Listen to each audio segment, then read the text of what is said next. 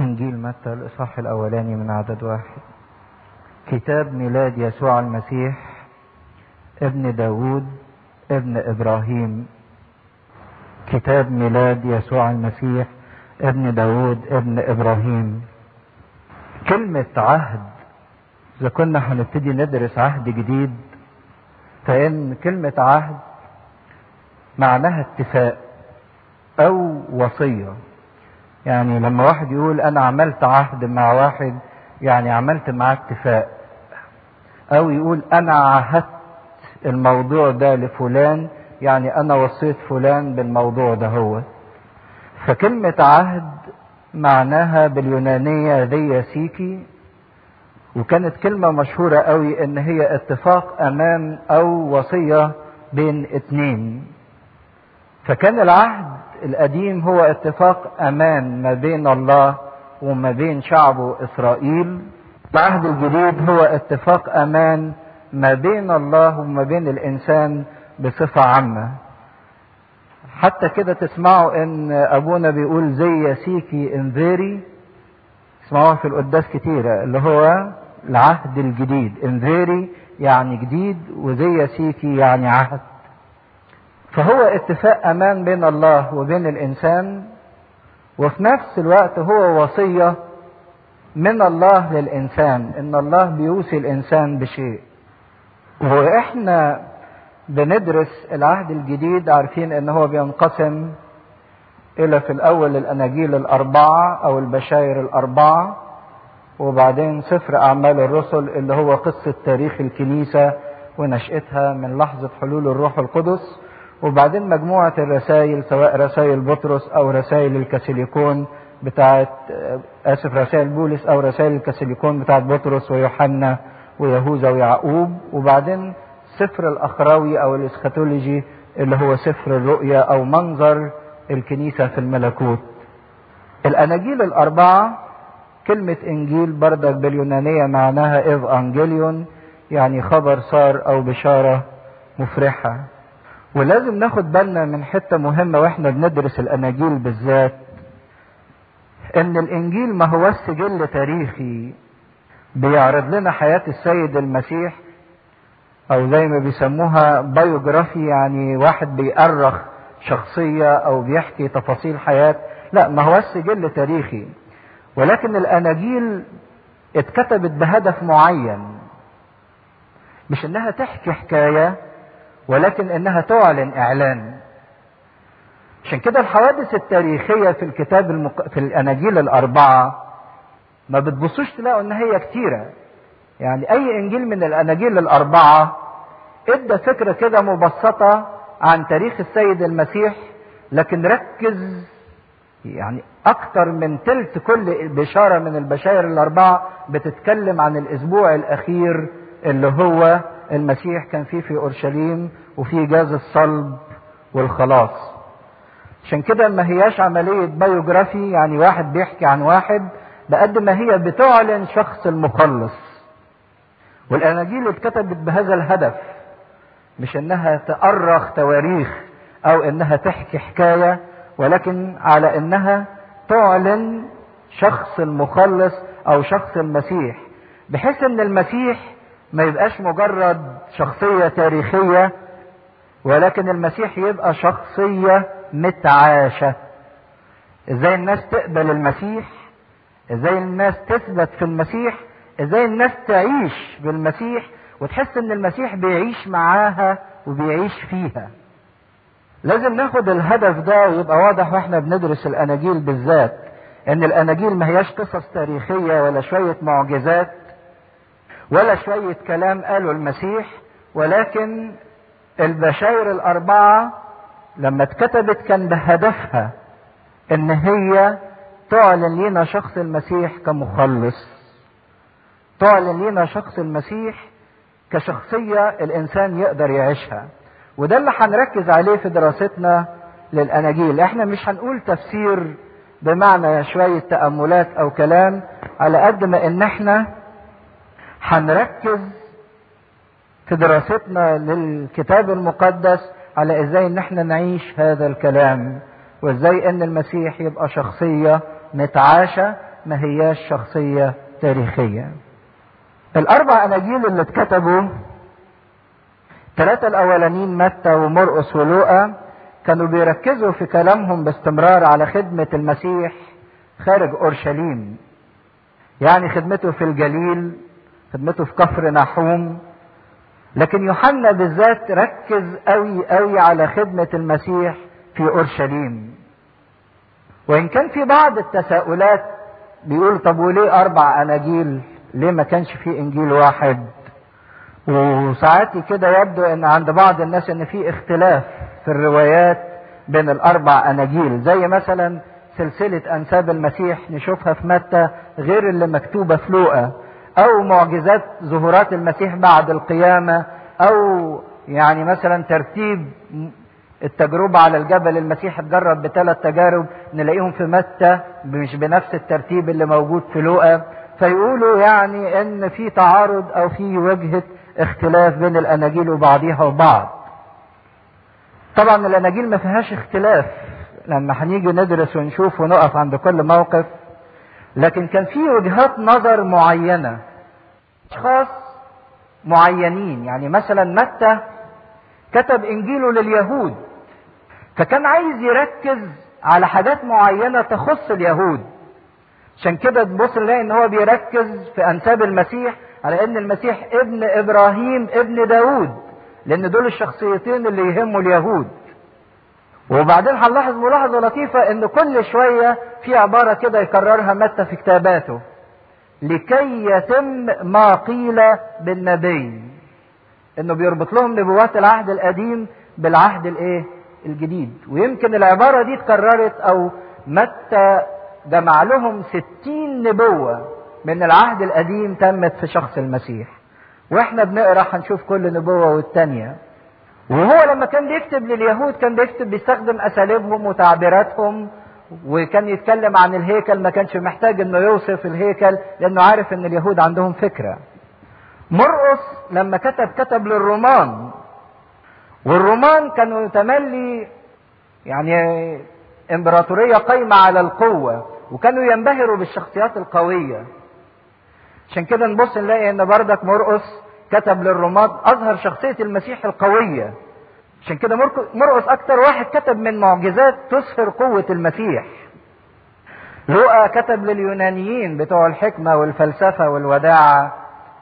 فأظهر شخصية المسيح الخادم البسيط المتألم اللي هو بيحب الناس يقول يصنع خيرا. وعشان كده لما كتب حتى لقى في سلسلة أنساب المسيح طلع بالسلسلة بالمسيح إن هو ابن آدم. ما وقفش عند إبرا ابن إبراهيم لأنه عايز يقول إن المسيح ده لكل الإيه؟ البشرية كل الخليقة. يوحنا لما كتب إنجيله كتبه بصفة عامة للمسيحيين علشان يواجه البدع والهرطقات اللي ظهرت في أواخر القرن الأول فأظهر لاهوت السيد المسيح فركز على خدمته في أورشليم وعلى مدى ظهور اللاهوت في شخصية المسيح بالظبط زي ما يكون في أربع أشخاص ماشيين وشافوا حادثة معينة. الأربعة دول ليهم شخصيات مختلفة يعني لو في مثلا منهم دكتور ومهندس ومحاسب ومحامي ماشيين فشافوا حادثة في الشارع. فكل واحد لما يجي يحكي الحادثة هيحكيها بشخصيته. وده اللي عمله الروح القدس لما الناس دول كتبوا ما لغاش شخصياتهم. يعني مثلا الدكتور هيجي يقول أنا شفت حادثة الفلانية كذا كذا وفي واحد كان متعور وعنده إصابة ما أعرفش كسر في الإيد ورقبته فيها قطع في الشريان ما أعرفش الفلاني ونزف دم قد إيه وعدد المصابين قد إيه. ده اللي هيهتم بيه. المهندس هيهتم بحاجة تاني هيهتم بإن مثلا العربية كانت فراملها سايبة وإن هو ما عرفش يفرمل ما عرفش يسيطر على العربية. المحاسب هيهتم بنوع الخسائر وكمية الخسائر. الخسائر كانت قد كذا. المحامي هيهتم مين اللي غلطان. هم كلهم اتفقوا إن في حادثة معينة لكن كل واحد تناول هذه الحادثة من جهة رؤيته الايه الشخصيه ودي كانت حلوة إنها تدينا بانوراما حلوة لشخصية المسيح. عشان كده نبص نلاقيهم إن هم اتفقوا في حاجات معينة اتذكرت في الأربع أناجيل أحداث معينة معجزات معينة أقوال معينة وبينما إن في أناجيل انفردت بحاجات ما كتبتهاش الأناجيل التانية بحيث إنها تدينا رؤية متكاملة لشخص المسيح. وعارفين طبعا بيرمزوا بالأربع حيوانات غير متجسدين بالأربع بشاير إن متى بياخد رمز؟ الإنسان لأنه ابتدى إنجيله بأنه يثبت بشرية السيد المسيح وناسوت المسيح وأظهر ملوكية السيد المسيح. عشان كده اهتم إنه يظهر إن هو جاي من السبط الملوكي اللي هو سبط يهوذا. فرص كل الملوك اللي جم وملكوا على شعب إسرائيل. مرقس يرمزوا له بالأسد لأنه ابتدى إنجيله بالصوت الصارخ في البرية. لوقا بيرمزوا له بالعجل لأنه ابتدى بتقديم الذبيحة الإنجيل بتاعه زكريا الكاهن بيكهن ويوحنا رمزوا له بالنسر لأن هو حلق في سماء اللاهوت وقدر إنه يتكلم عن شخصية المسيح. وعشان تقدروا تفهموا الأناجيل ناخد فكرة كده عن الجغرافيا بتاعه فلسطين. عشان لما يقول مثلا إن هو كان في الجليل أو في كفر نحوم أو إن هو راح اليهودية أو إن هو راح السامرة نبقى فاهمين إيه الوضع بالظبط. إحنا نقدر نقسم فلسطين لثلاث أجزاء. القسم الغربي ده اللي على ساحل البحر الأبيض اللي فيها عكا وسهل شارون ودي كان حتة منبسطة وجنبيها جبل اسمه جبل الكرمل. ده مكان منظر جميل جدا على البحر والجبل والسهل وكانت الأرض بتاعته أرض خصبة جدا. ده الجزء الغربي. الجزء الأوسط بيسموه الهضبة الوسطى. والهضبة الوسطى دي كانت متقسمة لثلاث أقسام. الجزء الشمالي اسمه الجليل. الجزء اللي في الوسط اسمها السامرة. الجزء اللي تحت خالص اسمه هضبة اليهودية. يبقى في النص جليل سامرة يهودية. الجليل اللي فوق واليهودية اللي تحت كانوا تبع مملكة يهوذا بينما السامرة اللي في النص كانت تبع مملكة إسرائيل. فكان اللي عايز يروح من الجليل اليهودية لازم يعدي على الإيه؟ سامرة. وهنا نفهم ليه يقول وكان لابد أن يجتاز الإيه؟ سامرة. وكان في عداء بين اليهود وبين السامريين.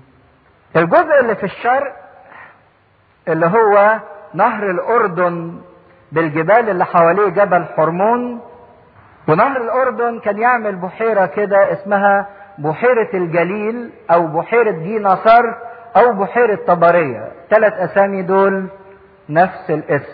بحيرة جيناصرت جيناصرت جاية من جنة. أو بحيرة الجليل أو بحيرة طبرية. وكانت البحيرة دي منظر جميل جدا وحواليها سهل خفض وفي زراعات. فكان منظرها زي الجنة بالظبط.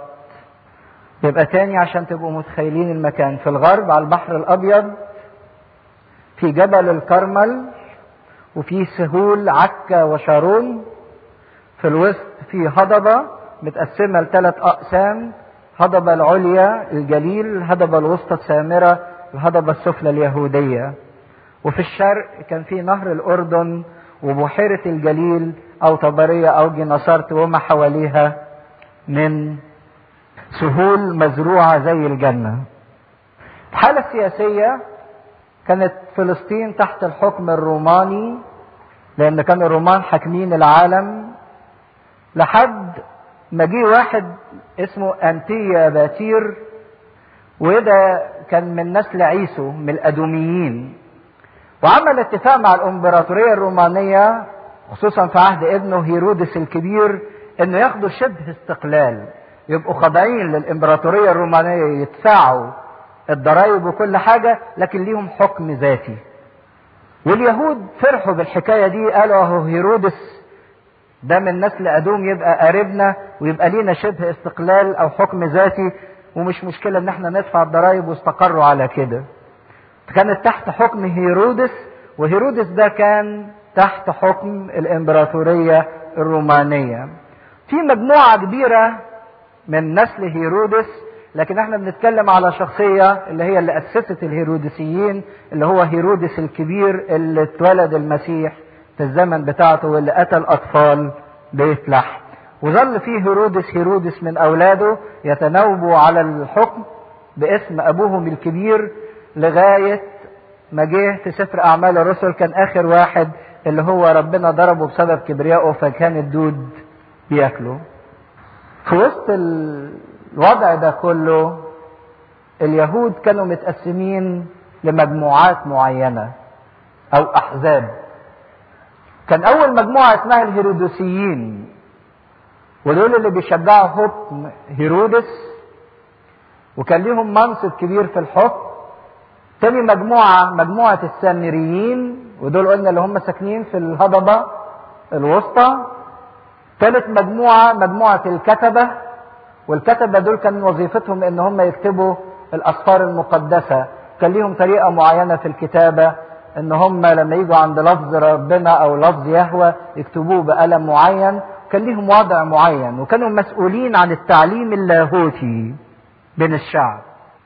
في طبقة تانية اسمها الناموسيين ودول كانوا بيتمسكوا بالناموس وبيحفظوا الناموس كانوا مسؤولين عن التعليم القانوني الشريعة.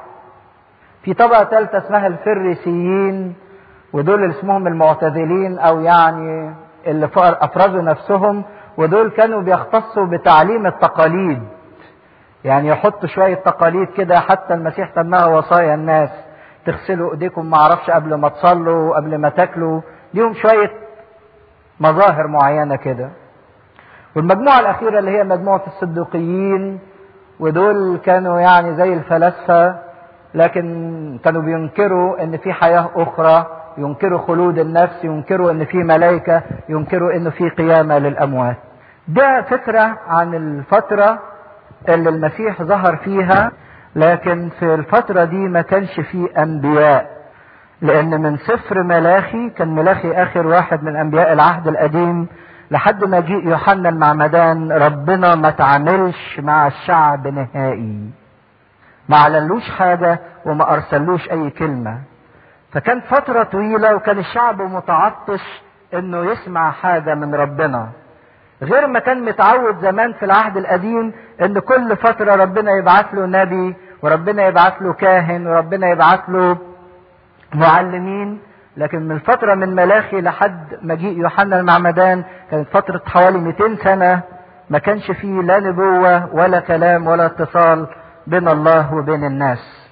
في الظروف دي ابتدى المسيح يكون ملء الزمان جه وإن هو يجي على الأرض. فنبتدي نقرأ مع بعض سلسلة أنساب المسيح ونقول ليه هي اتكتبت.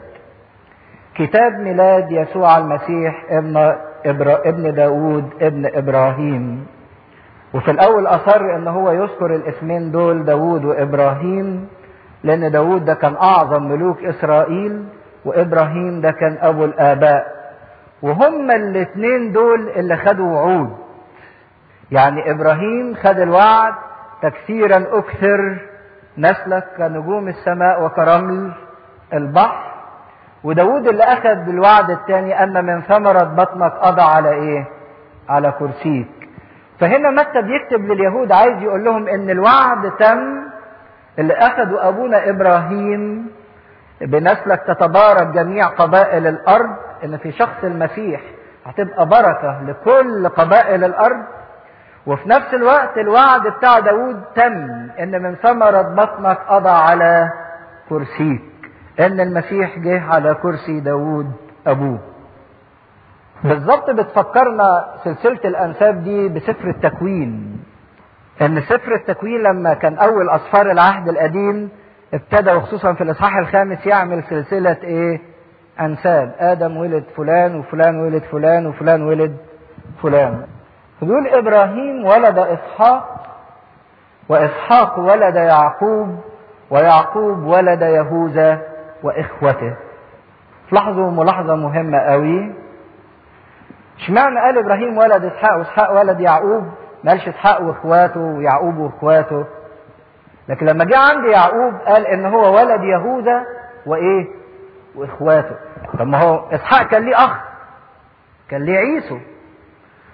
وكان يعقوب وكان يعقوب ليه أخ تاني. آسف يعقوب كان ليه عيسو وإسحاق كان ليه مين؟ إسماعيل. طب ليه ما قالش اخوته لأن إسماعيل وعيسو ما كانوش من شعب الله المختار. لكن يهوذا وإخواته كان الكل محصى كشعب المين؟ لله. صحيح يهوذا ما كانش البكر لكن هو اللي انفرد بأن المسيح يجي منه لكن إخواته ما تنسوش فذكرهم لأن الاسباط ال 12 كلهم يكملوا شعب الله المختار. ويهوذا ولد فارس وذارح من ثمار. وعارفين قصة لطيفة بتاعت الاتنين دول؟ يهوذا في الأول اتجوز ثمار وثمار دي تعتبر إن هو زنى بها لأن هو كان حماها. وبعدين لما جت تولد كانت حامل في توأم. اللي كان المفروض ينزل الأول اسمه زارح اللي هو التاني. مد إيديه عشان يطلع من الرحم بعدين قالوا خلاص ده نازل فراحوا رابطين على إيديه زي خيط كده. لكن راح مدخل إيديه تاني. وراح اللي نازل الأول فارس. فاعتبر فارس هو الايه؟ البكر. بينما زارح اللي كان المفروض ينزل الأول نزل تاني واحد. المسيح جه من نسل فارس ما جاش من نسل زارح. عشان كده بعد كده يقول وفارس ولد كذا فلان. لكن ذكر الاثنين برضك. زارح ده كان المفروض ينزل الأول وما نزلش. كان المفروض يبقى البكر لكن ما خدش البكورية. كان رمز جميل جدا زارح ده للامم اللي كانوا المفروض في الأول كلهم يعرفوا ربنا لكن دخلوا إيديهم. ما رضوش ياخدوا البركة ما رضوش يثبتوا في معرفة ربنا. فجه فارس وأخذ البكورية. فارس ده رمز لليهود شعب الله المختار. اللي جه وأخذ إيه وبقى هو الابن البكر. لكن الجميل إنه ذكر الاثنين إن الأمم واليهود ليهم نصيب في مين؟ في ربنا. ليهم انتساب لشخص المسيح. هيتحطوا في السلسلة. هيتحطوا في نسب المسيح. الأمم اللي رفضوا ربنا في الأول هيرجعوا يقبلوه في الآخر. واليهود اللي كانوا هم في الأول وأعطوا البكورية أيضا هيقبلوه. ويهوذا ولد فارس وزارح من ثمار. وفارس ولد حصرون وحصرون ولد آرام وآرام ولد عميناداب وعميناداب ولد نحشون. واسم عميناداب ده مهم برضك خدوا بالكم منه لأن عميناداب ده اتجوز أخت هارون. فاكرين السؤال اللي سألته لكم مرة؟ إذا كان العذراء من سبط يهوذا وأليصابات من سبط لاوي يبقوا إزاي الاثنين قرايب بينما إن سبط لاوي ما بيتجوز إلا من سبط لاوي نفسه. فهنا القرابة جت من هنا إن عميناداب ده من سبط يهوذا اتجوز أخت هارون اللي هي من سبط إيه؟ لاوي. ومن السلسلة دي جت قرابة العذراء بأليصابات وعميناداب ولد نحشون لسه قاريين اسمه في سفر العدد. ده اللي كان رئيس سبط يهوذا. لما عد السبط ونحشون ولد سلمون وسلمون ولد بوعز من رحاب. ورحاب دي كانت من إيه؟ عارفين رحاب بتاعت أسوار أريحة كانت من الأمم ما كانتش من شعب إسرائيل. ولكن هي قبلت الجاسوسين وخبتهم وبعدين لما سقطت أسوار أريحة انضمت رحاب لشعب إسرائيل وتزوجت بسلمون. وبوعز ولد عبيد من راعوس وراعوس دي برضك كانت إيه؟ من مؤاب من الأمم. ولكن لأنها تمسكت بحماتها نعمة دخلت أيضا في سلسلة أنساب المسيح. وهنا نلاحظ إن بيذكر أسامي الاثنين دول بالذات عشان يورينا إن الأمم إن كل الناس ليهم نصيب في شخص المسيح. وعبيد ولد يسى ويسى ولد داود الملك. وداود الملك ولد سليمان من التي لأورية اللي هي بتشبع اللي داود زنى معاها. وكأن حتى في سلسلة أنساب المسيح ربنا بيحط الزناه وبيحط الخطاة. لأنه عايز كده يقول إن أنا جيت من نسل الخطاة ومن أجل الإيه؟ الخطاة. ما اتكسفش منهم. لأن هو جه من أجل إن هو يبررهم. ولما الإنسان أخطأ جه وأخذ لقب ابن الإنسان. ما انكسفش من الإنسان ما تعرش منه. لكن قال أنا هسمي نفسي ابن الإنسان علشان أبرر الإنسان. وسليمان ولد رحبعام ورحبعام ده اللي في عصره انشأت المملكة للشمال مملكة إسرائيل والجنوب اللي هي مملكة يهوذا. ورحبعام ولد أبية وأبية ولد آسى وآسى ولد يهوشافاط ويهوشافاط ولد يورام ويورام ولد عزية. كلمة ولد مش معناها إن يعني ده النسل المباشر لا. يعني ده من نسله لأن عزية ما كانش ابن يورام كان في ثلاثة ملوك. يورام يعني المفروض كده يقول إن يورام ولد أخزية وأخزية ولد يؤاش ويؤاش ولد امصية وامصية ولد عزية. لكن كلمة ولد بمعنى إن هو حفيده. الحفيد بتاعه. وبالذات متى قصد إن هو يشيل الثلاث ملوك دول لأنه كان عهدهم عهد شرير جدا لأنهم كانوا ولاد بنت ايزابل الملكة الشريرة اللي كانت زوجة إيه؟ أخاب. وأضلوا الشعب. لما ترجعوا تقروا في سفر الملوك الثاني عن حياتهم في أخبار أيام تاني تلاقيهم إن هم كانوا من الأشرار جدا فهو شالهم من السلسلة. وعزي ولد يسام ويسام ولد أحاز وأحاز ولد حسقية. حسقية ده الملك اللي بكى لما أشعيا قال له إن أنت هتموت وربنا مد في عمره 15 سنة. وحسقية ولد منسى. ومنسى ده ليه قصة لطيفة. في الأول كان شرير لكن تاب في نهاية حياته. ومنسى ولد أمون وأمون ولد يوشيا. ويوشيا ده تم في عهده. النهضة الروحية الكبيرة. ويوشيا ولد يكنيا وإخوته. المفروض إن يوشيا ولد يهويواقيم اللي كانوا معانا وبيدرسوا في سفر ارميا لكن نلاقي متى راح شاتب يهويواقيم ده بالذات لأن قال إيه يكون إيه عقيما ولا يجلس له أحد على كرسي ولما يموت يدفنوه دفنة حمار نتيجة الشرور اللي عملها. لكن هو ذكر ابنه يكنيا اللي راح للسبي. في بتاع بابل ويكنيا ولد شلتائيل وشلتائيل ولد زربابل. من أول بقى يكنيا وشلتائيل دول ما تمتعوش بالملك. دول كانوا أشخاص عاديين. كانوا من نسل الملوك لكن أشخاص عاديين. لأن كانت المملكة انتهت وابتدوا يطلعوا بقى من حكم بابل يروحوا لحكم مادي وفارس وبعدين لحكم الرومان والإغريق. ما بقاش في ملك لليهود. وشلتائيل ولد زروبابل وزروبابل ولد ابيهود وأبيهود ولد اليقيم واليقيم ولد عاذور. وعاذور ولد صدوق وصدوق ولد أخيم. وأخيم ولد اليود واليود ولد الإعاذر والإعاذر ولد متان. ومتان ولد يعقوب ويعقوب ولد يوسف رجل مريم التي ولد منها يسوع الذي يدعى المسيح. أنا عارف إن في ناس بتسأل إيه سبب الاختلاف بين الأسماء اللي هنا والأسماء اللي موجودة في إنجيل لوقا. هو الاختلاف جه في حتتين. فابو يوسف متى سماه يعقوب ولوقا سماه هالي. الحكاية إحنا عارفين إن في الشريعة لما كان واحد يتجوز واحدة ويموت من غير ما ينجب كان أخوه يتجوزها وينجب منها والنسل اللي ينجب يسمى باسم الإنسان الإيه؟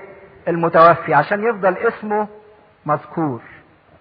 بالنسبة ليوسف هاني كان الزوج الأولاني اللي مات من غير ما ينجب. وكان أخوه يعقوب. فيعقوب بعد ما هاني مات اتجوز وأنجب يوسف. يعني اللي نسله الطبيعي أو اللي أنجبه بالجسد أبوه مين؟ يعقوب وده اللي ذكره متى. بينما لوقا ذكر النسب الشرعي اللي هو هالي لأنه المفروض يتسمى الابن اللي اتولد باسم الأب الإيه؟ المتوفي.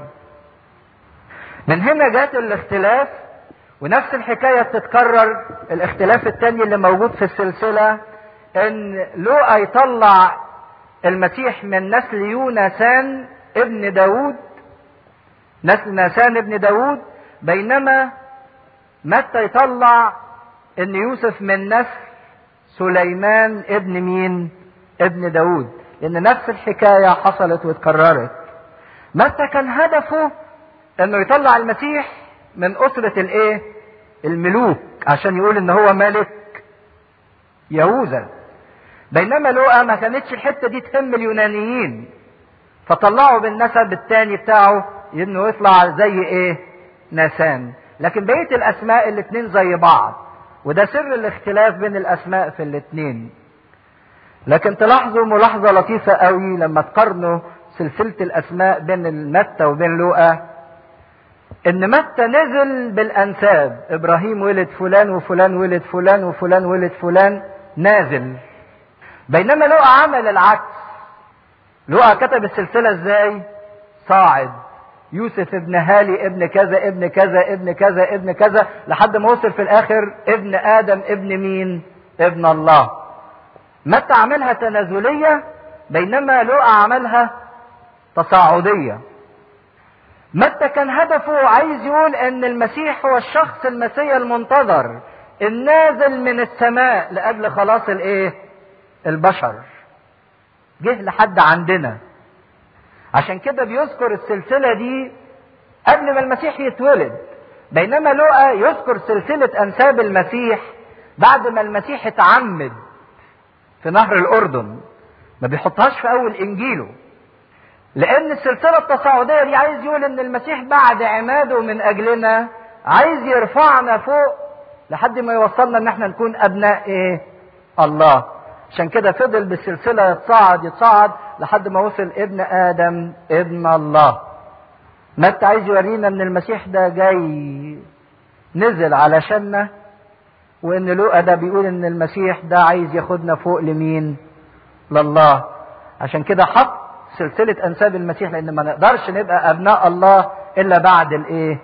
المعمودية، في المعمودية إحنا بنولد ولادة روحية.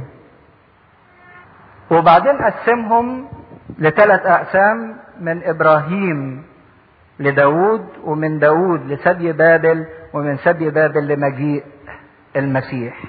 وبعدين يقول يسوع الذي يدعى المسيح. والاسمين دول نشوف تفاصيلهم وإحنا بنقرأ دلوقتي وأما ولادة يسوع المسيح فكانت هكذا وهنا بيصر إنه يدي اللقبين جنب بعض يسوع المسيح. لما كانت مريم أمه مخطوبة ليوسف قبل أن يجتمعا وجدت حبلى من الروح القدس. فيوسف رجلها اذ كان بارا ولم يشئ أن يشهرها أراد تخليتها سرا. وقبل ما نتكلم عن ميلاد المسيح تعالوا نبص ليوسف ونبص للعذراء مريم شوية. العذراء مريم دي مش هتكلم عن فضائلها ولا عن شخصيتها لأنكم ياما سمعتوا عنها لكن أنا هركز على نقطة واحدة. العذراء مريم دي كانت شخصية عجيبة قوي. عمرها ما قالت لأ. كانت حياتها بالظبط عبارة عن سلسلة من نعم. نعم وراء نعم وراء نعم وراء نعم. يقول لها من وهي صغيرة تروح الهيكل ما قالتش لأ. كانت لسه طفلة صغيرة وعايزة تلعب وعايزة تعمل مع أولاد الجيران لعب وتتفسح وتخرج وتتبسط. يروحوا يحبسوها في الهيكل ما قالتش لأ. قالت نعم. يمشوها من الهيكل لما تكبر وتوصل سن 12 سنة يقول لها تتجوزي راجل. ماشي. بس الراجل اللي هتتجوزيه ده عجوز. كان فرق كبير جدا بين سن يوسف النجار وبين العذراء مريم. ما قالتش لا هتجوزوني كمان راجل عجوز وغصب عني؟ قالت نعم. ما كل واحدة نفسها مثلا تتجوز واحد شخصية معينة شكله حلو وإيه لكن هي حست إن دي دعوة من ربنا قالت له نعم. يجيها ويقول لها الملاك إنك هتحبلي من غير ما تتجوزي. دي فضيحة. وفي ناس كتيرة هتشك فيك لدرجة إن يوسف شك فيها. قالت له نعم. ليكن لي كقولك. هتروحي مصر وتهربي من وجه هيرودس وتتبهدلي؟ نعم. ابنك ده اللي هو يعني أمنيتك وبتفتخري بيه هيجي وقت من الناس تستهزأ بيه وتقول عليه مختل العقل. ما ما تفتكروش إن العدل لما كانت تسمع كلمة زي دي قد إيه المشاعر اللي كانت بتتجرح جواها؟ ده لدرجة إن سمعان الشيخ وقال لها وأنت يا امرأة يجوز في نفسك إيه؟ سيف. يعني بدل ما كانت فاكرة بقى يعني الناس هتمدحها بص ناس تقول ببعل زبور رئيس الشياطين أكل وشريب خمر ناس بتتكلم عليه وتتريق عليه وبعدين ياخدوه ويضربوه ويصلبوه ويموتوه. كل حياتها كانت نعم نعم نعم نعم. عمر ما العذراء قالت لربنا لا. عشان كده هي فعلا استحقت إن جسدها ده يطلع للسماء. لأن الجسد اللي اتحمل ان في كل خطوة من خطوات حياتها تقول لربنا نعم ليكن لي كقولك. دي مش سهلة. إحنا ممكن بس نقول شوية كلام كده بالعاطفة لكن الأمور دي تحصل في حياتنا مش سهل إن إحنا نقبلها. عشان كده العذراء دي استحقت إنها تطلع فوق بجسدها. الشخصية الثانية يوسف ده برضه شخصية عجيبة جدا. لدرجة إن الكتاب وصفه بكلمة كده إذ كان بارا لم يشأ أن يشهرها وأراد تخليتها سرا. هم بحسب الشريعة عمل عقد الخطوبة وإن هي تبعه لكن هو عارف إنه ما كانش قرب منها. لما شافها حبلى ابتدى يتعب لأنه المفروض إنه يبلغ عنها إنها امرأة زانية وإنها خلت العهد وإنها لازم تترجم. فترة الخطوبة وهي حامل ومش منه يعني من شخص آخر. كانت كل الأفكار دي بتدور حواليه. في نفس الوقت كان عارف شخصية العذراء مريم وحلاوتها وقداستها. كان محتار جدا. يقول أراد تخليتها سرا يعني يكتب لها كتاب الطلاق ويديهولها ويمشيها في السر من غير ما حد يعرف. لأن ده اللي قدر يوصل ليه. كان لازم يبلغ عنها عشان تترجب لكن ما كانش هين عليه لأنه كان إنسان بار وهنا في حتة حلوة جدا بر الإنسان لما يفيض على الآخرين يغطي على الناس مش يفضح الناس يقول ولم يرد أن يشأ أن يشهرها. يشهرها يعني إيه؟ يفضحها. ده إحنا بنستنى الواحد على غلطة علشان خبر زي النار. يسري في كل مكان نفضح الناس. نبقى مبسوطين جدا. إن فلان ده غلط فلان ده عمل العملة الفلانية. ونقول للفلان وفلان وفلان. لكن لما يبقى الإنسان عايش حياة البر الإنسان ده يغطي على الناس اللي حواليه. يفيد من بره على الناس اللي حواليه. ما يشهرهمش ما يفضحهمش بل بالعكس يفيد عليهم ببره. فكان شخصية لطيفة جدا يوسف إنه لإنه كان إنسان بار فضل بره على مريم علشان يغطيها. لكن ربنا ما سابهوش كده. ربنا وقال له أعلن له في رؤيا ولكن فيما هو متفكر في هذه الأمور إذ ملاك الرب قد ظهر له في حلم قائل يا يوسف ابن داود وبعدين هنا يديله لقب إن هو مين؟ ابن داود يوسف كان من نسل داود ومريم العذراء من نفس نسل داود لأن الاثنين كانوا قرايب. فبيفكروا أنت ابن داود اللي هتتم فيك أو من خلالك في تحت ظروفك الوعود اللي اتقالت لداود عشان كده هتبص تلاقوا إن متى يصر إنه يسمي المسيح ابن داود كتبها أكتر من ثمان مرات. لا تخف أن تأخذ مريم امرأتك هي بتاعتك. لأنها بحكم الشريعة هي زوجتك. لأن الذي حبل به فيها من الروح القدس. فستلد ابنا وتدعو اسمه يسوع لأنه يخلص شعبه من خطاياهم. كلمة يسوع معناها مخلص. هي أصل الكلمة من يشوع أو من هوشع. يهوى يخلص. كلمة يسوع معناها مخلص والمسيح معناها الممسوح وكان ثلاثة بيتمسحوا في العهد القديم الملك والنبي والكاهن. دول اللي كان ليهم مسحة مقدسة الملك والنبي والكاهن. والمسيح أخذ الثلاث وظائف دول ملك ونبي وإيه؟ وكاهن. عشان كده لقب بيسوع المسيح يخلص شعبه من خطاياهم. وهذا كله لكي يتم ما قيل خدوا بالكم بقى العبارة دي هتتكرر كتير. من الرب بالنبي القائل هو ذا العذراء تحبل وتلد ابنا ويدعون اسمه عمانوئيل الذي تفسيره الله معنا. مين اللي قال النبوة دي؟ أشعية في أشعية إيه؟ سبعة. ويبتدي متى هنا يربط لليهود النبوات اللي تمت في شخص المسيح. ادي النبوة اللي قالها أشعية هو ذا العذراء كلمة عذراء ألما. يعني فتاة مخطوبة غير متزوجة. هو ذا العذراء تحبل وتلد ابنا ويدعون اسمه عمانوئيل الذي تفسيره الله معنا. ويعلن إعلانين هنا والإعلانين دول يا ريت تقعدوا تفكروا فيهم طول الأسبوع الجاي.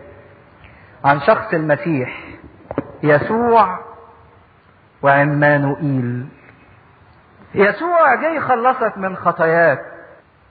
وإن بنقرا الجزء ده يا ترى إحنا متمتعين بهذا الخلاص؟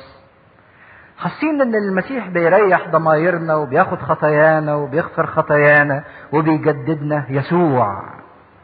لو قعدنا نردد هذا الاسم طول الأسبوع يسوع ونحس إن يسوع كده بيشيل تلك الخطايا اللي علينا والصك اللي مفروض ومكتوب علينا ده اختبار التجسد إن ليك يسوع مخلص. يا ترى أنت فرحان بهذا الخلاص ومتمتع بهذا الخلاص ولا لا؟ والإعلان الثاني اللي بيعلنه ان هو بردك عمانوئيل الذي تفسيره الله معنا. يا ترى شعرين بوجود عمانوئيل في حياتنا؟ شعرين بوجود ربنا في حياتنا ولا لا؟ وربنا واضح ولا لا؟ اقعد طول الأسبوع سارع وقول لربنا عايز أشعر بأن أنت عمانوئيل اللي تفسيره الله معي. بوجودك يا رب في حياتي. إنك مش مجرد كلام ولا ذكريات ولا شوية تأملات لكن اختبار حي. لو عايزين تقروا الإنجيل وتستفيدوا منه تمسكوا بحقكم في كلمة يسوع وبكلمة عمانوئيل. إن أنت جيت يا رب علشان تخلص وإن أنت جيت يا رب عشان تبقى معايا. يا ريت نفكر طول الأسبوع ده في الكلمتين دول. فلما استيقظ يوسف من النوم فعل كما أمره ملاك الرب وأخذ امرأته ولم يعرفها حتى ولد يوسف اتجوزها وأنجبت نسل وبيقولوا الدليل على كده إن في أوقات كتيرة في الإنجيل يقول وإخوته يعني المسيح كان ليه إيه؟ إخوات. لكن كلمة حتى بالذات ما تعنيش تغير الوضع بعد الولادة. يعني لما بيقول ولم يكن لميكال بنت شاول ابن. حتى ماتت. هنا حتى مش معنى كده إنها بعد ما ماتت بقى لها ابن ولكن الوضع ظل إيه؟ مستمر. فكلمة حتى ما تعنيش تغير الظروف أو تغير الوضع. فكلمة أو كلمة حتى دي باستمرار ممكن تستخدم باستمرار الظروف. يعني نقول له اجلس عن يميني حتى أضع أعدائك عند موطئ قدميك. طب وبعد ما يحط أعدائه موطئ قدميه يقول له قم من على يميني؟ ما هيفضل جالس على الإيه؟ على اليمين. فحتى ما تعنيش تغير الظروف. والدليل إن المسيح ما كانش ليه إخوات من يوسف إن لما العذراء كانت تحت الصليب لو كان ليها إخوات كان بالأولى المسيح قال للمريم روح عند مين؟ إخواتي. لكن وداها لمين؟ ليوحنا. لكن هنشوف إن إخواته دي تعني ولاد خالته لكن ظلت العذراء دائمة البتولية بالظبط زي ما شافها حسقيال باب في المشرق مغلق دخل وخرج من غير ما هذا الباب إيه؟ يفتح. عشان كده إحنا بنؤمن ككنيسة أرثوذكسية ببتولية العذراء الدائمة. وإن الآية دي مش معناها تغير الظروف انه اتجوزها بعد كده ولكن تعني إن هي ولادة المسيح كانت من عذراء وكانت من الروح القدس وإن الوضع حتى عقليا غير مقبول إن يوسف بعد ما يشوف كل الحاجات دي إنه يقدر يقرب من العذراء. مريم. بكده نبقى خلصنا الإصحاح الأولاني نكمل الأسبوع الجاي إن شاء الله. هيبقى نظام ولما ولد يسوع في بيت لحم اليهودية في أيام هيرودس الملك إذ مجوس من المشرق قد جاءوا إلى أورشليم قائلين أين هو المولود ملك اليهود؟ فإننا رأينا نجمه في المشرق وأتينا لنسجد له. فلما سمع هيرودس الملك اضطرب وجميع أورشليم معه. فجمع كل رؤساء الكهنة وكتبت الشعب وسألهم أين يولد المسيح؟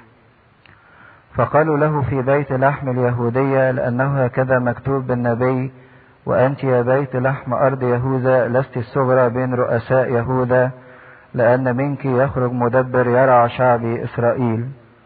حينئذ دعا هيرودس المجوس سرا وتحقق منهم ذبان النجم الذي ظهر ثم أرسلهم إلى بيت لحم وقال اذهبوا وافحصوا بالتدقيق عن الصبي. ومتى وجدتموه فاخبروني لكي آتي أنا أيضا وأسجد له. فلما سمعوا من الملك ذهبوا وإذا النجم الذي رأوه في المشرق يتقدمهم حتى جاء وقف فوق حيث كان الصبي. فلما رأوا النجم فرحوا فرحا عظيما جدا. وأتوا إلى البيت ورأوا الصبي مع مريم أمه فخروا وسجدوا له. ثم فتحوا كنوزهم وقدموا له هدايا ذهبا ولبانا ومرا. ثم إذ أوحي إليهم في حلم ألا يرجعوا إلى هيرودس انصرفوا في طريق آخر إلى كورتهم والمجد لله دائما أبديا أمين.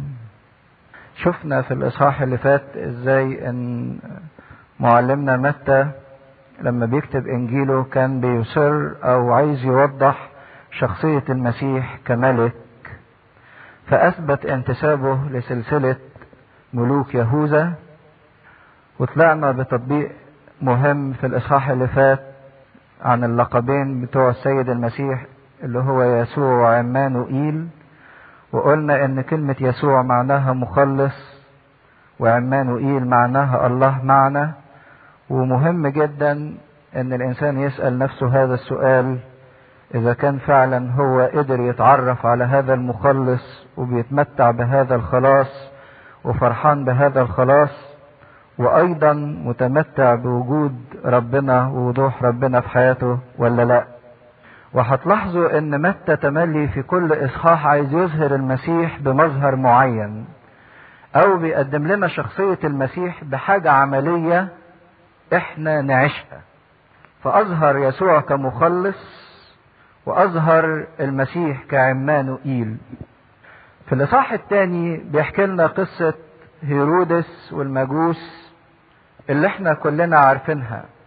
لكن تلاحظوا إن متى عمل حاجة هنا عبر عن حتة معينة. بيدي لقب المسيح هنا إيه؟ أو يعني بيوصف المسيح. بيقول إن هو طفل ولا بيسميه إيه؟ ملك اليهود. لكن لما جه يسميه أو يعني يوصفه قال هو طفل ولا راجل ولا شاب ولا إيه؟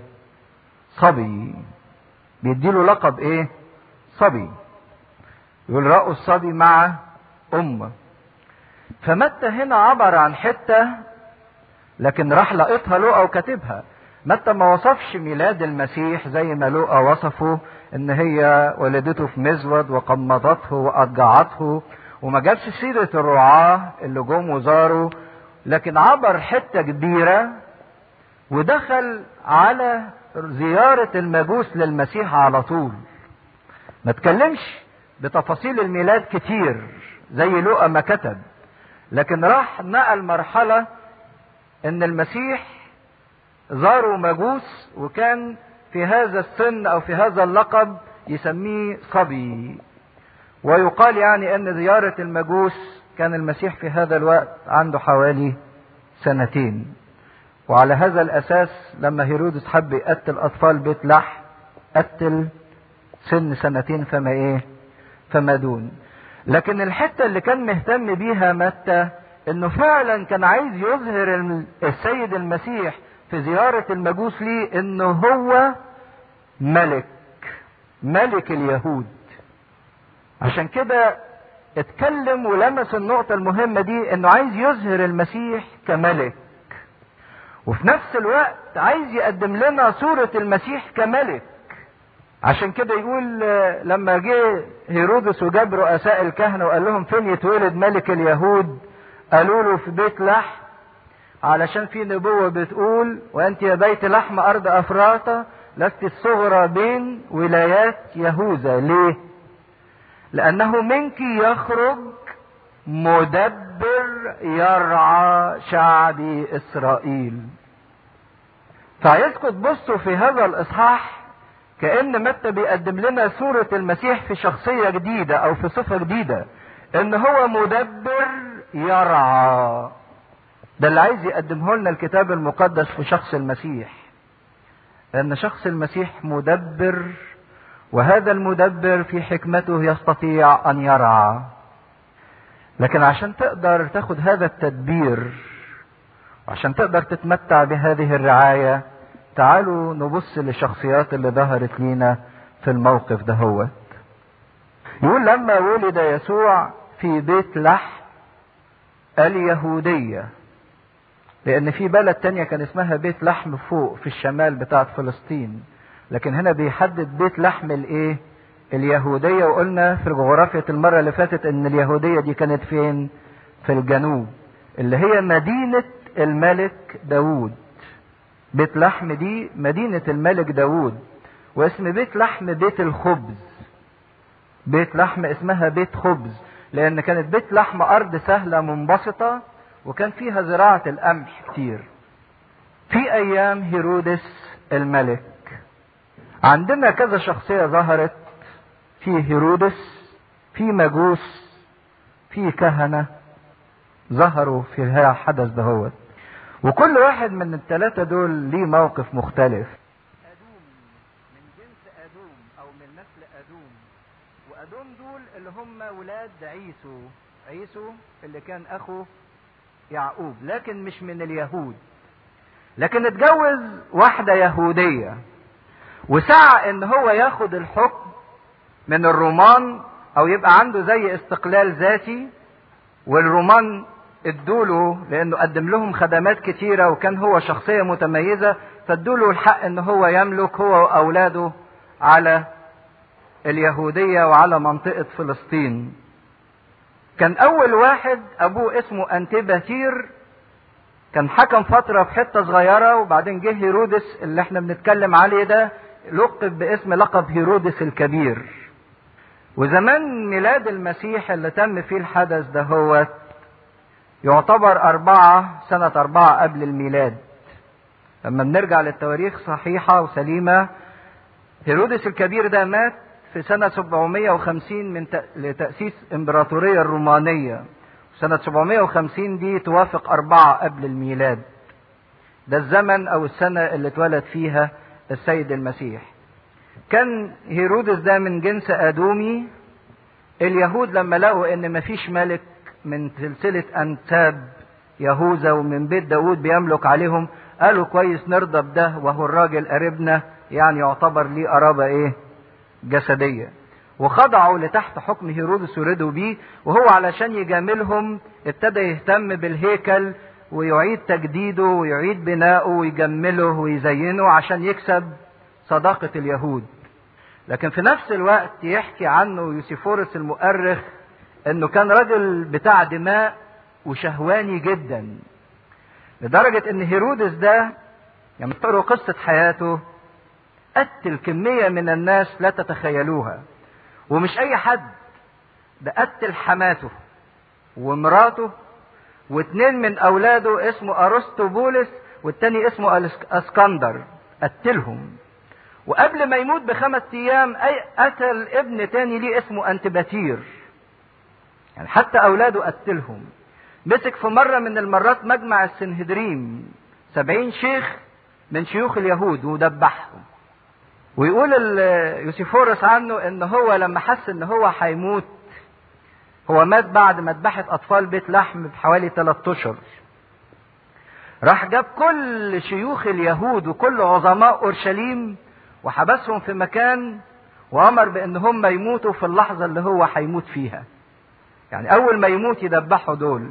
بس ما تمش الموضوع ده لأن قال مش عايز يبقى فيه فرح لحظة موتي. يعني حتى لو في ملك جديد جاي يبقى فيه حزن في كل البلاد. عشان كده كان هو إنسان محب للدماء وبيسفك دماء كتيرة. حتى بيته مثلا من القتل ومن الذبح بإيديه. السنة اللي اتولد فيها المسيح كان عنده سبعين سنة. وتخيلوا هيرودس اللي عنده سبعين سنة ده يضطرب لما يسمع خبر طفل صغير اتولد. يقول كده في أيام هيرودس الملك إذ مجوس من المشرق قد جاءوا إلى أورشليم. وقصة المجوس دي هم لحد دلوقتي مش قادرين يدوا لقب معين للمجوس وإيه وظيفتهم. ناس قالوا إن هم كانوا كهنة كلدانيين من بلاد فارس وناس قالوا إن هم مجموعة حكماء وناس قالوا إن هم كانوا بيشتغلوا بالتنجيم وعلم الفلك وناس قالوا إن هم يعني مجوسي يعني كاهن لكن اللقب الإنجليزي اللي أطلق عليهم كان حلو لطيف سموهم وايز من يعني إيه؟ رجال حكماء. وكانوا عندهم حكمة إن هم قدروا يشعروا بوجود المخلص أو بإن في حدث معين وبرغم إن هم كانوا من الأمم ما يعرفوش حاجة لكن قدر المسيح يستعلن ليهم. منين عرفوا الحاجات دهيت؟ وليه ربطوا بظهور نجم إن في حد هيتولد؟ المجوس دول ليهم خلفية أو ليهم أصل نسمع عن واحد اسمه بلعام ابن بعور. هنشوف حكايته في سفر العدد وإحنا بندرس سفر العدد. لكن بلعام ده لما سمى نفسه وحي الرجل ذو العينين ليرى رؤى القدير ورؤى العلي من زمان خالص من أول ما كان شعب إسرائيل في البرية ربنا أعلن له عن حاجة معينة. لو طلعنا سفر العدد إصحاح 24 نشوف نبوة جميلة جدا. سفر العدد اصحاح 24 عدد 15 صفحة 254 يقول ثم نطق بمثله وقال وحي بالعام ابن باعور وحي الرجل المفتوح العينين وحي الذي يسمع أقوال الله ويعرف معرفة العلي الذي يرى رؤى القدير ساقطا وهو مكشوف العينين. شاف إيه بقى بالعام ده؟ يقول أراه ولكن ليس الآن. شايف حاجة لكن مش دلوقتي. ابصره ولكن ليس قريبا. أنا شايف حاجة لكن مش قريبة. يبرز كوكب من يعقوب ويكون قضيب من إسرائيل فيحطم طرفي مؤاب ويهلك كل بني الوغى ويكون أدوم ميراثا ويكون سعير أعداؤه ميراثا ويصنع إسرائيل ببأس ويتسلط الذي من يعقوب ويهلك الشارد من مدينة. قال أنا شايف حاجة مش قريبة لأن كان في الوقت ده بالعام ده في وقت موسى النبي. لكن شاف إيه؟ يقول يبرز كوكب من يعقوب. وده هيكون ليه التسلط على كل البلاد. ولما ترجعوا لسفر الرؤيا في آخر إصحاح يقول عن السيد المسيح إن هو كوكب الإيه؟ الصبح المنير. فتولد فكرة أو النبوة دي اتولدت إن في مجيء المخلص أو في مجيء المسيا المنتظر اللي هيجي من يعقوب هيبرز كوكب هيظهر نجم. فضلت النبوة دي متوالية لحد ما اخدها دانيال النبي وسلمها للمجوس لأن دانيال لما اتخذ في السبي البابل كان كبير المجوس الملك عينه كده كبير للحكماء. والناس اللي بتشتغل في الفلك. ومن دانيال لقطوا المجوس الفكرة دهيت إن لما يتولد المسيح هيبرز كوكب أو هيظهر نجم. عند المجوس وعند اليهود. هنشوف دلوقتي ليه اليهود ما عرفوش وتأكدوا. فارتبط ظهور النجم بميلاد المسيا أو الملك المخلص الذي يستطيع إن هو يتسلط. وكان النجم ده نجم غريب لأن اللي معروف إن النجوم ليها مسار معين بتسير تملي من الغرب للشرق. لكن النجم ده كان نجم مخالف للنجوم التانية. عشان كده لما لقوه عرفوا إن النجم ده ما هوش نجم إيه؟ عادي. لأن النجم ده جابهم منين؟ من الشرق للإيه؟ للغرب. وبعدين النجم ده بيظهر في الصبح وفي أوقات معينة وبيمشي وبيقف. فكان نجم ليه دلالات معينة بحيث إن هم لما رأوه ابتدوا يتحركوا فعلا بسرعة ناحية المشرق من ناحية المشرق رايحين لأورشليم علشان يشوفوا النبوة اللي تمت. وبعدين خدوا بالكم من السؤال اللي سألوه قد جاءوا إلى أورشليم قائلين أين هو المولود ملك اليهود؟ سؤال ناس متأكدين إن في ملك اتولد. ما سألوش يا ترى عندكم ملك اتولد ولا لأ؟ دول ناس إيه؟ متأكدة. أين هو لود ملك اليهود؟ إن في فعلا واحد اتولد. وكان الناس دي عندها إيمان عجيب جدا إنها تصدق النبوة وإن النبوة فعلا تمت. لأنهم درسوا وعرفوا وكانوا حكماء والمسيح نفسه هو شخص الحكمة الحكمة تعرفت على الحكمة. فجم واخدوا كل مشقات الطريق وكل مشقات السفر من أجل إن هم يدوروا على هذا المولود ملك اليهود. برغم إن هم مش من شعب اليهود لكن كان وراهم حاجة معينة بيبحثوا عنها. وكان عندهم إيمان بإن اللي اتقالت عنه النبوات دهيت فعلا تمت لما شافوا النجم الغريب دهوت فاننا رأينا نجمه من المشرق وأتينا لنسجد له. طب وش معنى يعني تسجدوا له؟ وهتلاحظوا ملاحظة عجيبة إن السجود بتاع المجوس ده لما قالوا أتينا لنسجد له مش بمعنى سجود الإكرام. ليه؟ لأن هما ما سجدوش لمين؟ لهيرودس.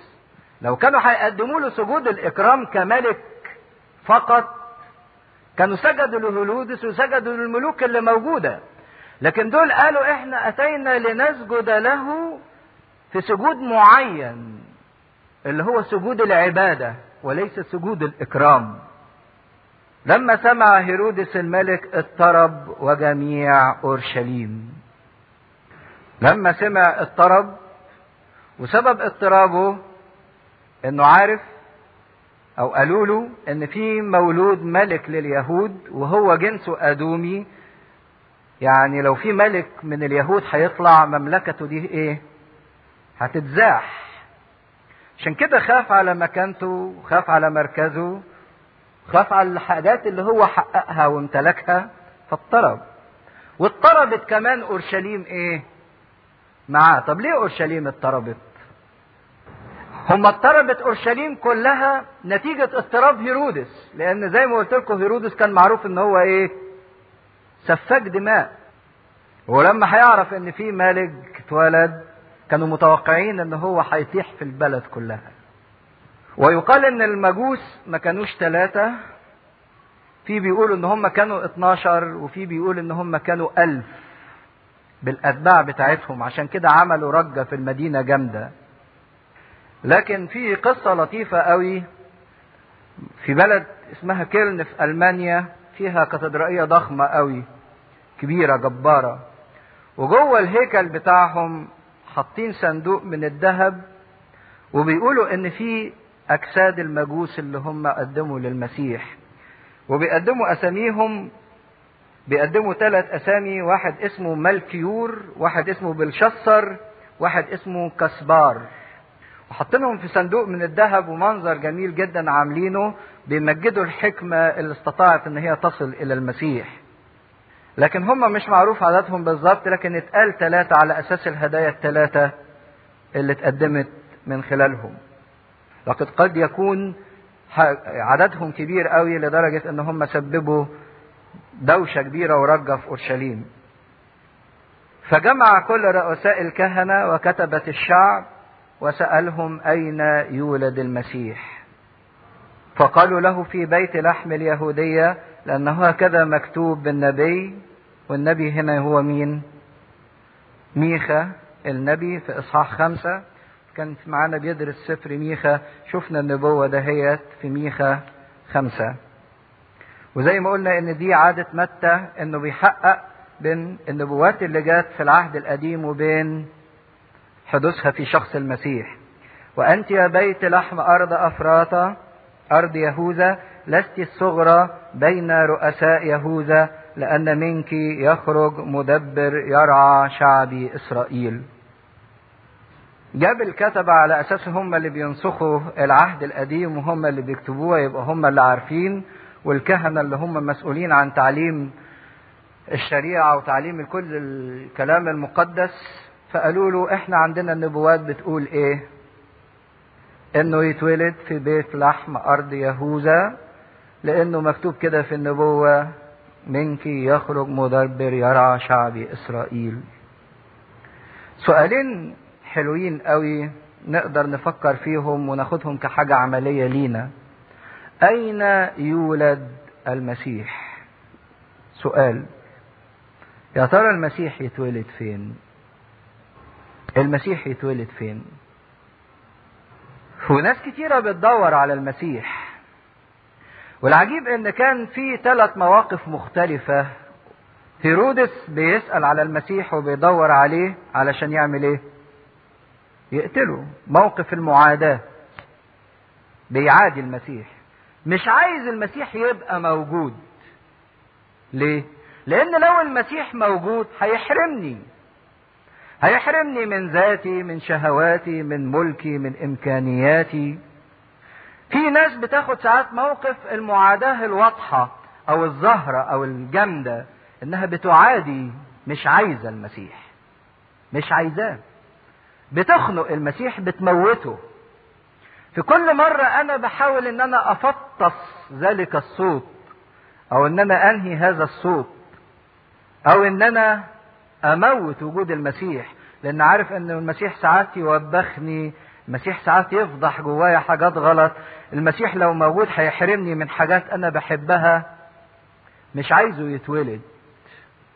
ممكن بسأل أين يولد لكن مش عايزه يتولد. دول الناس اللي خدوا موقف المعاداة ورفضوا المسيح لكن الأوحش منهم موقف الكتبة والكهنة. بالرغم من إن هم شافوا ناس جاية من بعيد وبتقول لهم النبوة تمت وإحنا رأينا نجمه وجايين نسجد له لكن ما حدش من رؤساء الكهنة ولا من الكهنة ولا من الشعب كلف خاطره إن هو يخرج مع المجوس يدور على مين؟ على المسيح. كانوا عارفين لكن ما اهتموش إن هم يلاقوه. موقف اللامبالاة واعتقد إن إحنا في أوقات كتيرة بنبقى هذا الموقف. في موقف اللي عارفين لكن عندنا لا مبالاة عدم اهتمام. ناس عجيبة جدا. طب أنتوا ما كانش ليكوا اشتياق انكم تشوفوا الشخص اللي اتكلمت عنه النبوات وتلاقوه وتيجوا وتقعدوا معاه وتسجدوا له وتشوفوه وتفرحوا بيه؟ كانوا عارفين وحددوا المكان بالظبط لكن ما كانش ليهم حياة الاختبار. إن هم يدوروا عليه.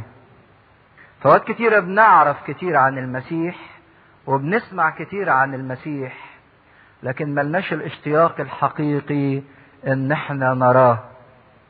بينما المجوس دول الجماعة الثالثة اللي كان ليهم اشتياق جارف جدا إن هم يجدوا المسيح علشان يسجدوا له عشان يقدموا له العبادة.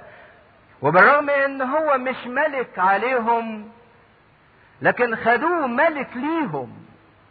عايزينه يملك عليهم.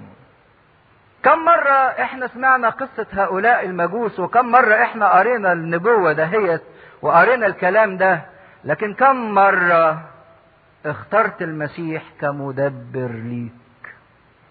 كم مرة اخترت المسيح كمدبر؟ علشان تتمتع بيسوع المخلص اللي اتكلمنا عليه في الإصحاح اللي فات مش هتقدر تتمتع بالخلاص إلا إذا كان هو صاحب التدبير في حياتك. لازم نديله إن هو يدبر. يدبر يعني إيه؟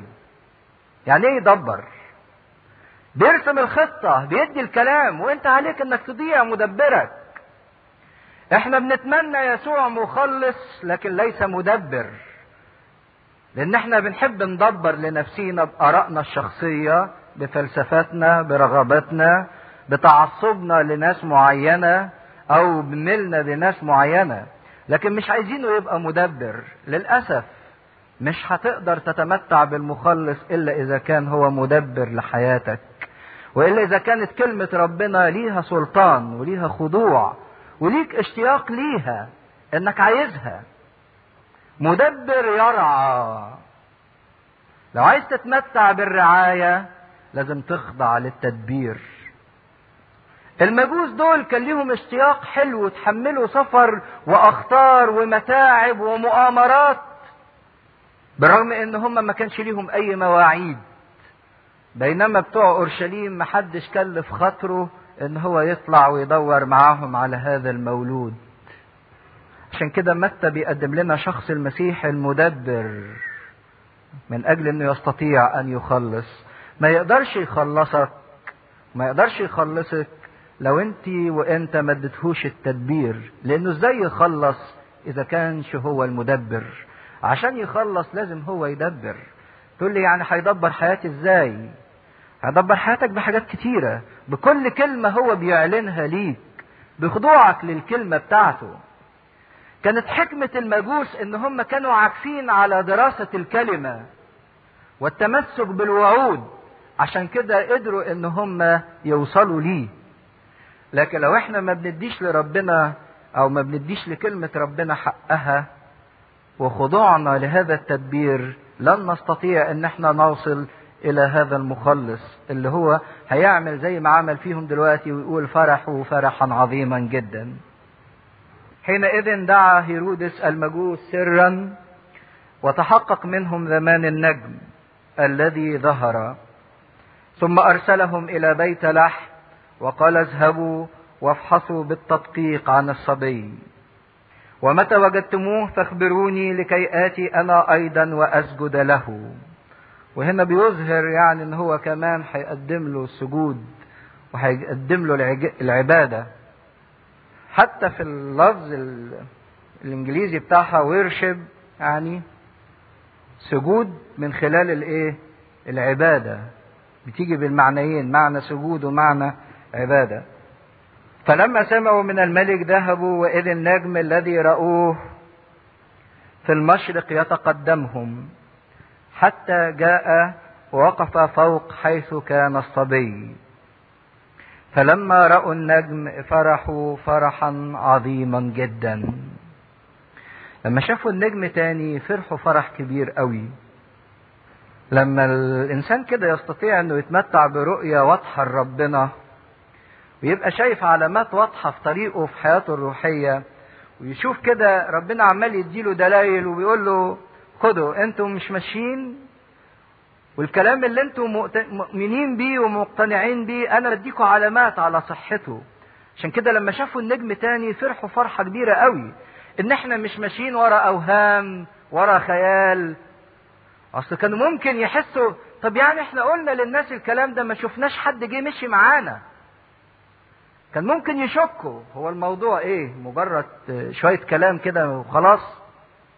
كان ممكن الإنسان ييأس كده. هو أنا يعني أنا لوحدي اللي هدور على المسيح ما هو محدش عايز يمشي يدور عليه. لا اللي في البيت عايزين يجوا معايا ولا اللي في الشغل ولا اللي في الكنيسة حتى عايزين يمشوا ورايا ورا المسيح صح؟ ساعات الإنسان يشك في نفسه وفي طريقه. يا ترى اللي أنا بعمله صح ولا لا؟ حتى لو كنت زي المجوس وحدك. محدش بيشجعك. محدش بيقول لك تعالى ندور عليه ونلاقيه ونعيش معاه. خلي مبدأك واضح وهدفك واضح. ما تقولش ما حدش بيجي الاجتماعات ما حدش بيحضر القداسات. مالكش دعوة بحد.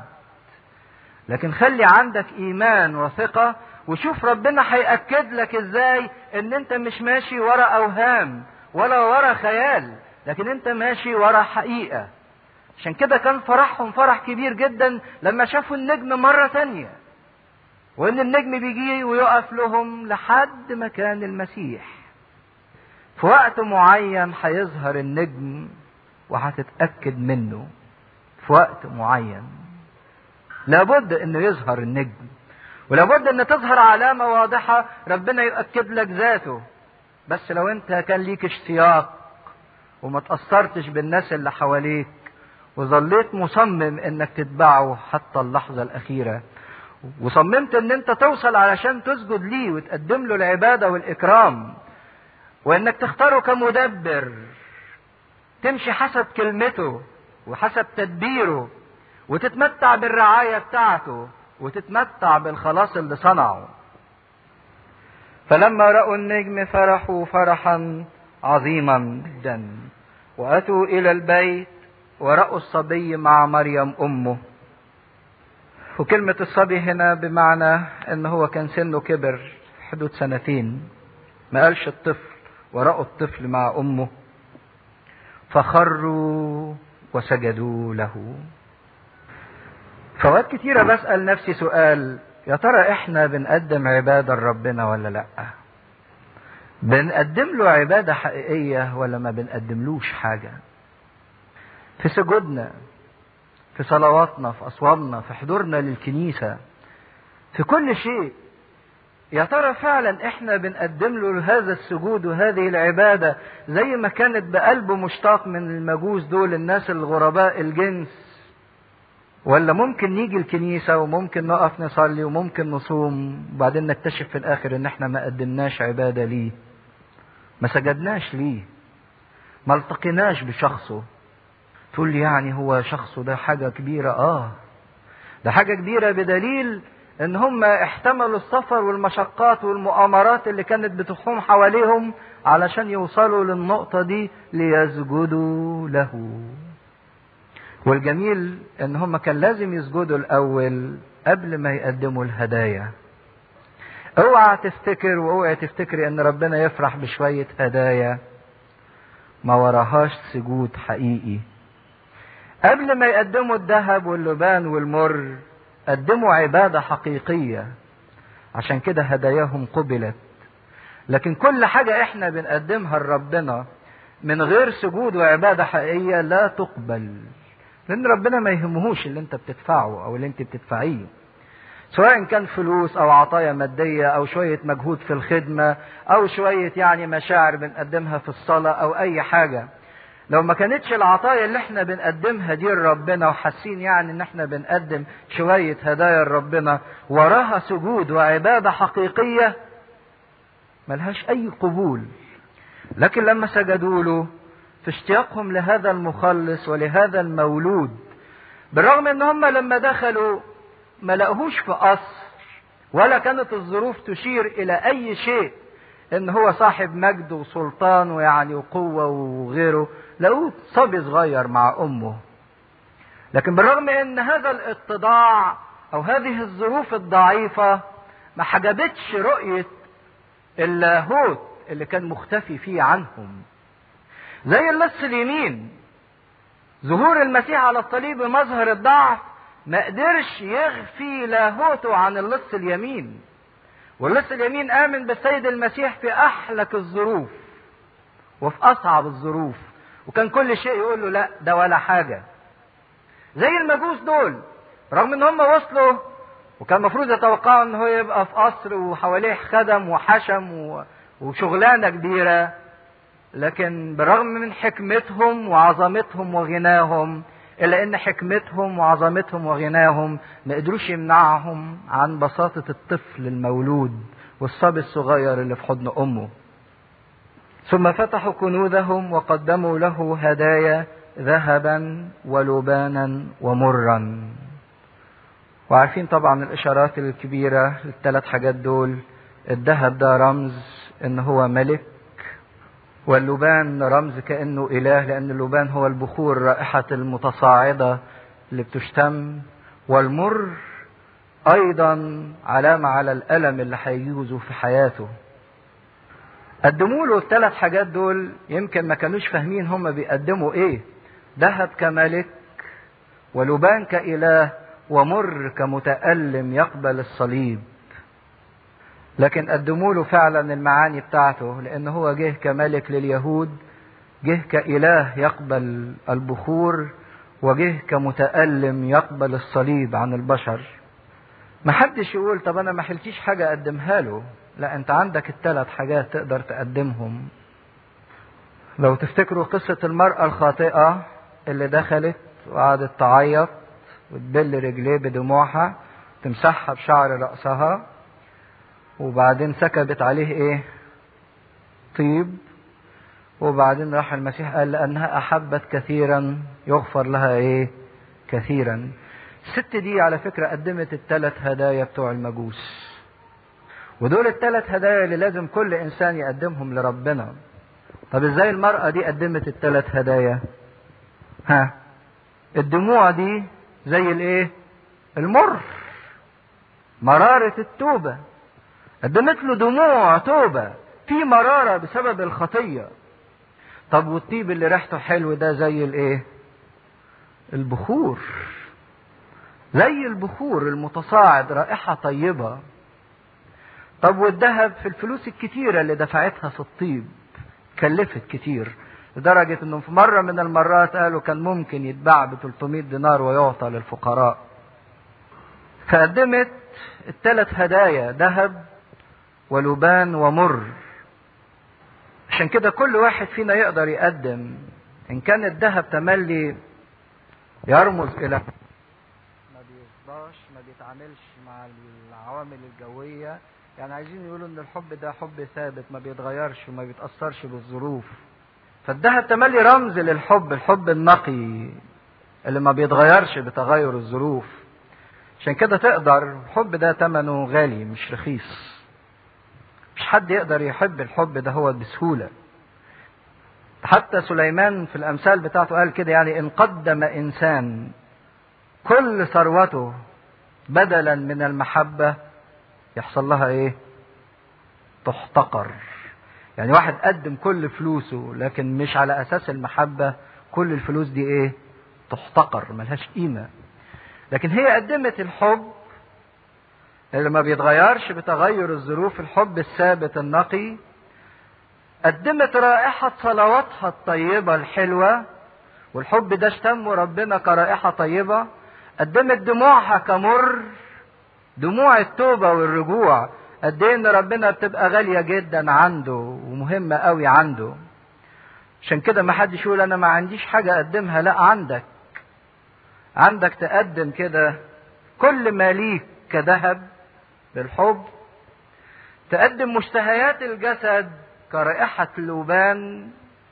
تقدم كل شهوة تقول لربنا أي حاجة غلط أنا بحرقها يا رب ليك. لما تقبل كل مر في حياتك برضا قدموا له الهدايا ثم أوحي إليهم في حلم ألا يرجعوا إلى هيرودس انصرفوا في طريق آخر إلى كورتهم. الكلمة الجميلة في طريق آخر يعني اللي قدر إن هو يصل إلى العبادة الحقيقية والسجود الحقيقي لازم يرجع من طريق تاني لازم يرجع بحياة جديدة بفكر جديد. بمشاعر جديدة بفرحة جديدة. فرحوا فرحا عظيما جدا. لما قدروا يوصلوا إلى شخص المخلص إلى شخص المسيا اللي اتكلمت عنه النبوات اللي بيقدمه لنا متى كمدبر يرعى. لكل واحد من أجل إن هو يخش تحت تدبير المسيح ويخش تحت رعاية المسيح من أجل إنه يتمتع بخلاص المسيح.